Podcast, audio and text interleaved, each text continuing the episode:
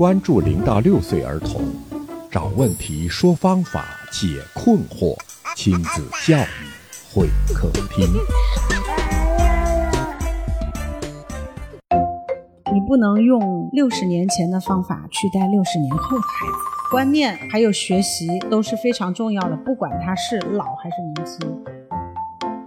带孩子的人一定要状态好，以孩子能不能健康发展为前提。对，关键期的关键养育挺重要的，起码零到六岁，父母亲自带，高质量陪伴。听众朋友，您好，我是龙毅，亲子会客厅聚焦您与宝宝的共同成长，欢迎您收听、关注和订阅。今天会客厅为您请来的第一位嘉宾是张爱静老师。大家好，我是张老师。他从教二十年。其中有十五年的幼儿评估经验，非常的优秀。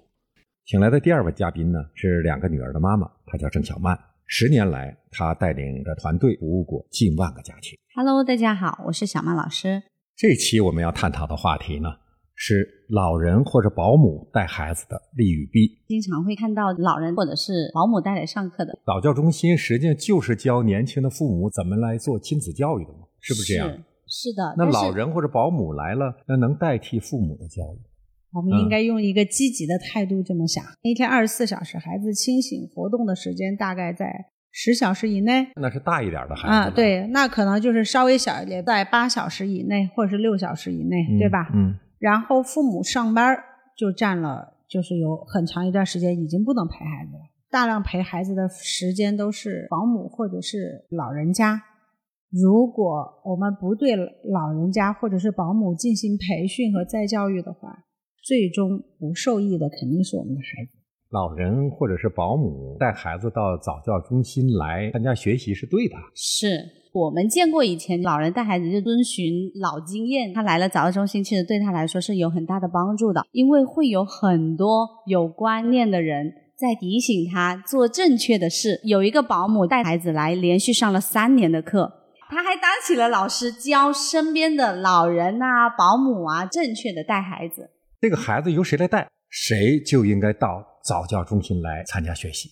对，就是如果你们没有这种条件，或者是你觉得这个早教中心并不能满足你这样的需求。同样带孩子的人也是需要学习的。带孩子去早教机构，给了你一个学习的环境和理由，觉得说我的方法已经很好了，我不用去早教，我也可以做到这一点。那么你要保证你有足够的学习，而且你要保证你的这些方法是能够跟得上时代的。你不能用六十年前的方法去带六十年后的孩子，那这并并不容易。是的，而且呢，谁带的孩子就长得像谁。哎，这很有意思，哎，也确实是。是的，你看，当夫妻两个在一起生活久了，都难免会长得有夫妻相。那如果你的孩子正在脸型、骨骼，包括性格正在发育和生长的过程中，带他的那个人，如果你不干涉的话，带他的那个人会越来越像。说到这里，常师，我想说一下，就是我们经常在早教中心会见到，就是老人带的孩子，有些小孩模仿那个老人模的可模仿的可像了。把手放背后的那个 对，然后呢？哎，老人怎么端端茶杯喝水？他学的可有模有样了。我们亲眼见过一个小孩，就是学他爷爷 喝水的那个样子，都一模一样。所以就是，嗯，这是一个很有趣儿的现象。这个小孩子跟谁接触越多，布置粘他如果生活久了，他们的神态、动作会越来越像神似。啊，对，我们也见过非常好的一些阿姨，非常有责任心。但是我们也同样见过只把孩子当雇主，但是没有当孩子的这样的保姆。那么他的需求就是孩子只要吃饱穿暖，不闹事儿，不不不闹事儿，不嗯没有出安全事故就可以了。那这样的孩子呢，带出来的可能就是如你所愿，吃饱穿暖，然后不交往不交流，呆呆的，嗯，然后满足了你不闹事儿的这个需求。孩子的塑造是跟着我们大人的行为来的。有这种想法的，其实也不只是保姆啊，也有老人呀。比如说，有的老人他可能身体比较弱，状态嗯状态不是很好，他可能带出来的孩子就相对于，比如说胆小、怕事儿，见到生人就躲闪，不愿意碰这儿，也不愿意碰那，这应该是大人内心的一个反射吧。老人和保姆带孩子必须具备两个条件：第一。有责任心；第二，学会方法。这样的话，老人和保姆带效果都是可以的。如果不负责任、不懂方法，那这孩子就废了。就是在这里也要提醒家长，其实呢，我们也有碰到一些全职妈妈，虽然说他们是年轻人，这老人的态度比当母亲的更加积极，采取的措施比当母亲的更加的。见效和有意识，力求给孩子相对比较全面的教育的，恰好是老人，而不是父母本身。所以的话呢，就是这个观念还有学习都是非常重要的，不管他是老还是年轻。就有些妈妈也可能都没有老人有方法呢，老人有些老人的状态反而还比妈妈好。